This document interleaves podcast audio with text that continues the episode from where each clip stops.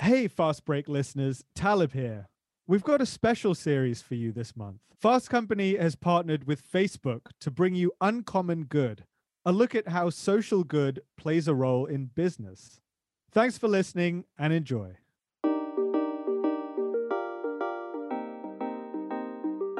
I'm Chris Denson, and this is Uncommon Good, a custom podcast from FastCoWorks and Facebook.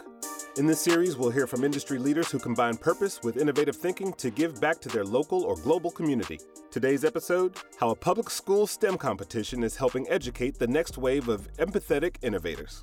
Joining me today is Anne Wu, Senior Director of Corporate Citizenship at Samsung Electronics America. Anne, thank you for joining the Uncommon Good podcast. Thank you so much for having me. How are you doing today?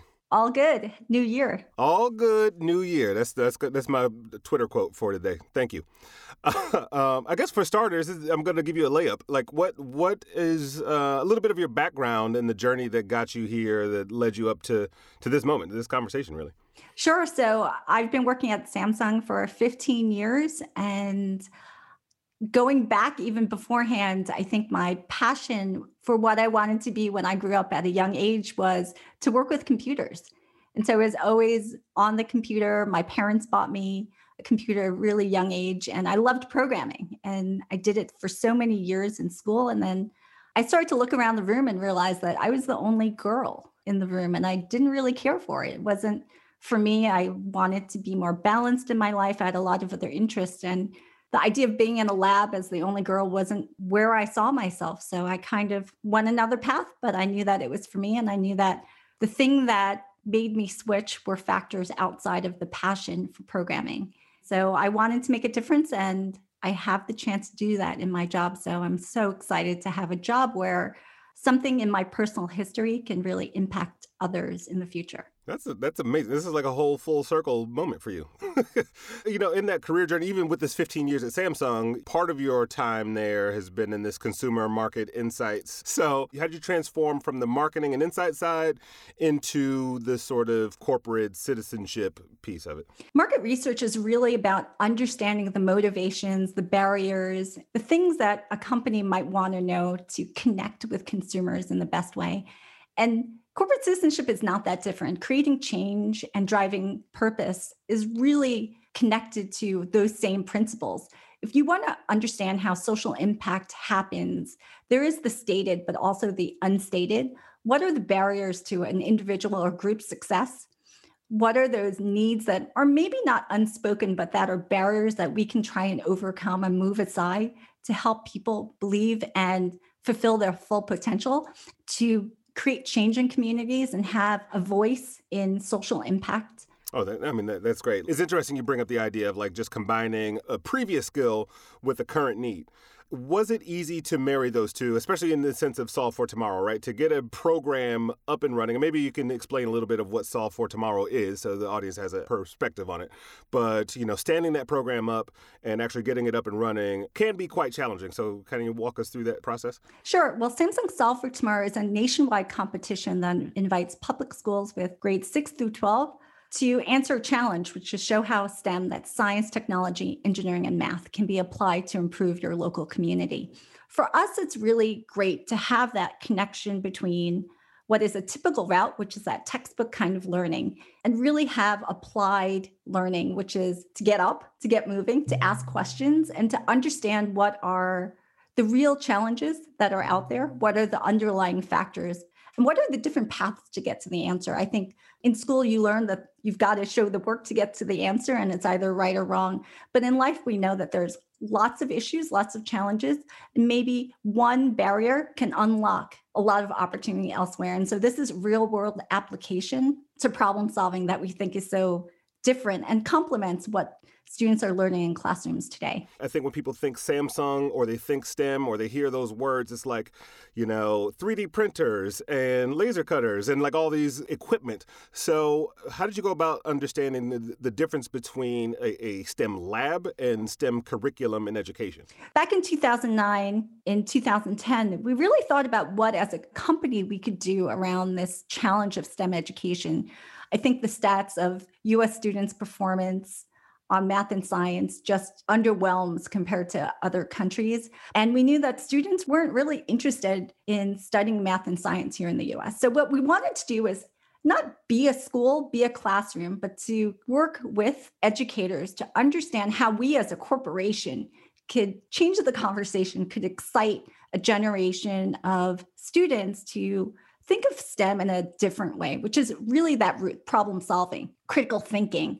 two million dollars annual prize never hurts the conversation for sure, but it was really our way of saying, like, we as a company take what is textbook learning and apply it with this idea of continuous innovation at the core of what we do.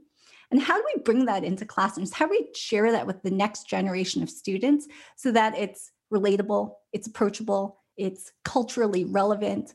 As young people, they really want to change the world. How do we tap into that and show them the skills that they need to get to the answer? You mentioned one of the biggest industry buzzwords, failure. How did the kids handle it, and maybe the teachers, but also do you guys work with them on the emotional side of, you know, the STEM process, right? The emotional grit it takes to see a vision through. Like, I want to build this thing and I keep messing it up, right? You can abandon it or you can kind of get over the hump. So what have you seen their reactions be, and like how do, how do you kind of teach those soft skills? So for us, the contest is a year-long journey, starting in September and ending in the springtime. So we follow the academic school year, which allows teachers to work with students over the month. We also have different tiers of the contest where you can, it's not a winner-take-all, but it brings you along that journey. What we've been able to do is really see students grow and learn and test and continue on through the, the contest year. We have a lot of submissions from classrooms that they might not make it to the final rounds, but they still do the, the project and go through that process because they're kind of hooked into what they want to do, which is the change in their communities that they seek to achieve, not the contest itself. There is always pride if you win a national competition, but it is really that confidence that you get knowing that you can overcome what are challenges along the way in innovation, that experimentation and that failure as part of it, but that you can overcome it because the goal you seek to achieve is worth the journey that it takes to get there. Thanks to twenty twenty, the word classroom means a, a very different thing now. You know, when, when March of twenty twenty hit and we all started to lock our doors and buy all the toilet paper, what what were some of like the mental and logistical mechanics you had to go through to keep the program afloat and kind of reinvent and reimagine what it looks and feels like? Back in March, we were preparing to invite twenty schools from across the country to come to New York for an in-person live pitch event and the announcement of who the national winners would be. Obviously, the students wanted to come. They didn't want to stay home and not compete. But, you know, we had to take stock and make sure that we as a company did what was right for the students and the teachers and everyone else traveling. So we decided to pause the program. And the big key for us was pivot. That has been our sort of rallying cry for the year. So we gave more time to the schools to prepare, but we did it virtually. We had twenty schools compete on one day in front of five panel judges. And they got to present their idea and their solution from their homes. We had all the students do it from home, whether or not they could go into the classroom. So it was an even playing field. And a couple of days later, we were on Facebook Live announcing the five winners in real time. So they still got the experience. They wanted the experience. They still had this energy to compete, but we had to find a new way to do it. Despite COVID and despite what is the new classroom of the moment, to make sure that kids are still motivated to get to that goal of STEM studies and STEM careers. Well, there, I mean, there's your soft skill right there too, right? It's that idea of like, okay, something happened, let's keep going. And it's okay. I don't have a question there, just it's more of an applaud to you. I think some would take up argument with you on STEM versus STEAM, because, you know, a lot of people like to add the A and the arts part of it. Does that come into play during the process of the contest, that creative, you know, sort of free-spirited, traditional, quote-unquote, art? We believe that creativity is embedded in the program. It's intrinsically there because they are looking for solutions that may not exist in the world today. So we feel that innovation and creativity is just a general theme that's embedded in the contest from the very beginning. On top of that, we've really been focused on the idea of STEMpathy, which is embedding human connection and empathy and compassion into the work that we do. To have that connection you need to have a sense of compassion and empathy for who will be impacted and who will be the beneficiary of the change that you seek to achieve. And we've really been emphasizing the connection of how design of new ideas must have that human compassion and empathy innately in the work that they do. And so this connection of STEM and empathy and compassion and creativity is the core to who Samsung Solve for Tomorrow is. We'll be back after a short break. Hi, I'm Brandon Lee Myers, Technology Industry Manager at Facebook. It's no secret that twenty twenty was a challenging year for people and businesses around the world. But in the midst of those challenging and uncertain times, some organizations uncovered unique opportunities to help their customers survive and thrive despite the odds. You're listening to Uncommon Good, a podcast sponsored by Facebook, highlighting voices from the tech industry who are helping to keep communities together in this unprecedented age of social distancing. If you'd like to learn more about how Facebook can help you build community and grow your business, visit us at facebook.com slash business. I guess from a corporate perspective, how big of an operation is this? And, you know, what sorts of internal resources do you have to leverage to get this? And also kind of turning employees into champions for the program. The motivating factor in all that we do are the students, the classrooms, to create a new point of view, a new skill set, a new passion area that students may not have realized before being part of the competition. And I have the luxury, I think, of just to meet these students, to hear about these students, to know what they're overcoming, to know why they want to see change in the world happen. And for all of us, we can, you know, remember ourselves at that age and having this energy and not knowing any inhibiting factors that could make that change happen, that drive and that passion being everything. And for us, just having our colleagues, to have our executives just meet these students, to meet these teachers, to know that it is more than a time in their life where they have to show up to class or a job. It is a passion area. It is the reason why they exist, the reason why they want to pursue a career, the reason why they want to get up in the morning and everything in between. That is the energy that I just have to show people. And then they believe it. When you identify the students you want to participate in the program, or the schools are identifying students, is there a particular profile you're looking for? Because I think I would imagine, like, for some of these folks, it might be a really great point of discovery. And for others, it's like, I know I want to do more of this. I want to build a robot, or I want to, you know, make a game. So what sort of profile of person are you looking for with the program? Samsung Solve for Tomorrow is unique in that it's not an individual competition. This is not Joe Smith, age fifteen, who was going to go to their Ivy League school anyway, who participates in the program.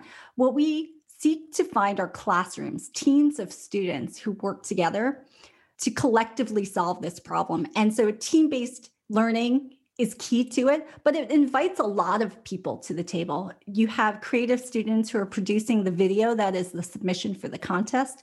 You've got people who are script writing. You've got the engineering students who are doing the program on the back end. And so they learn how to work together, but they also learn each other's skill sets and strengths. So we have students who've been part of the program who were creative. They thought they were going to an art school and became engineering students as a part. But even if you're not going to be a STEM professional, what you get out of the program is the understanding of how to problem solve, how to be creative and apply critical thinking to get to an answer. So we love the aspect of having many students come to the table and come up with a collective idea that changes the world. We talked about failure earlier. The opposite of that is success. What does success look like? And, and maybe what are some examples of either products that have come out of the process, or, you know, maybe career paths that have changed? If you've been doing this for ten or eleven years, right, there's probably like, oh, Joe Smith, age fifteen, is now twenty-five and, you know, the head of his own startup or her own startup. We have great stories of students who've gone on to become social activists, to become engineers, environmental scientists. For me, one of the proudest anecdotes and reference points that I have is the town of Gering, Nebraska. So Gering High School is has been a multi-year winner of the competition. It's a rural school. They had an engineering class that had sixteen students. But as a result of being in the competition and seeing the energy and momentum of this program, now has over one hundred forty students. So just the energy and the interest to get into an engineering program in high school is a huge success point for us. We also know that the school has gotten grants from their state government to implement STEM curriculum in their junior high school, and that their town has passed a bond, which is a vote of confidence for the school to have new resources to continue to build the STEM pipeline. Those are the magic stories for me that keep me motivated, that keep the team motivated, and challenge us to do better every year because we know that we can have those success stories. When you say the phrase every year, it makes me think about the speed at which things change. How do you go about educating yourself and your teams and the, the other folks around you on what's current, what's on trend, what's culturally relevant to the kids that you're actually trying to reach? You know, Vanilla Ice versus Travis Scott is going to be a different reaction. So how do you go about keeping abreast of what's new, current, next, and most useful? Samsung Solve for Tomorrow is designed such that the students, the classrooms are telling us what's important to them. So if I had to come up with a new idea every year that connected with a generation of students all across the country, I'd probably fail every time.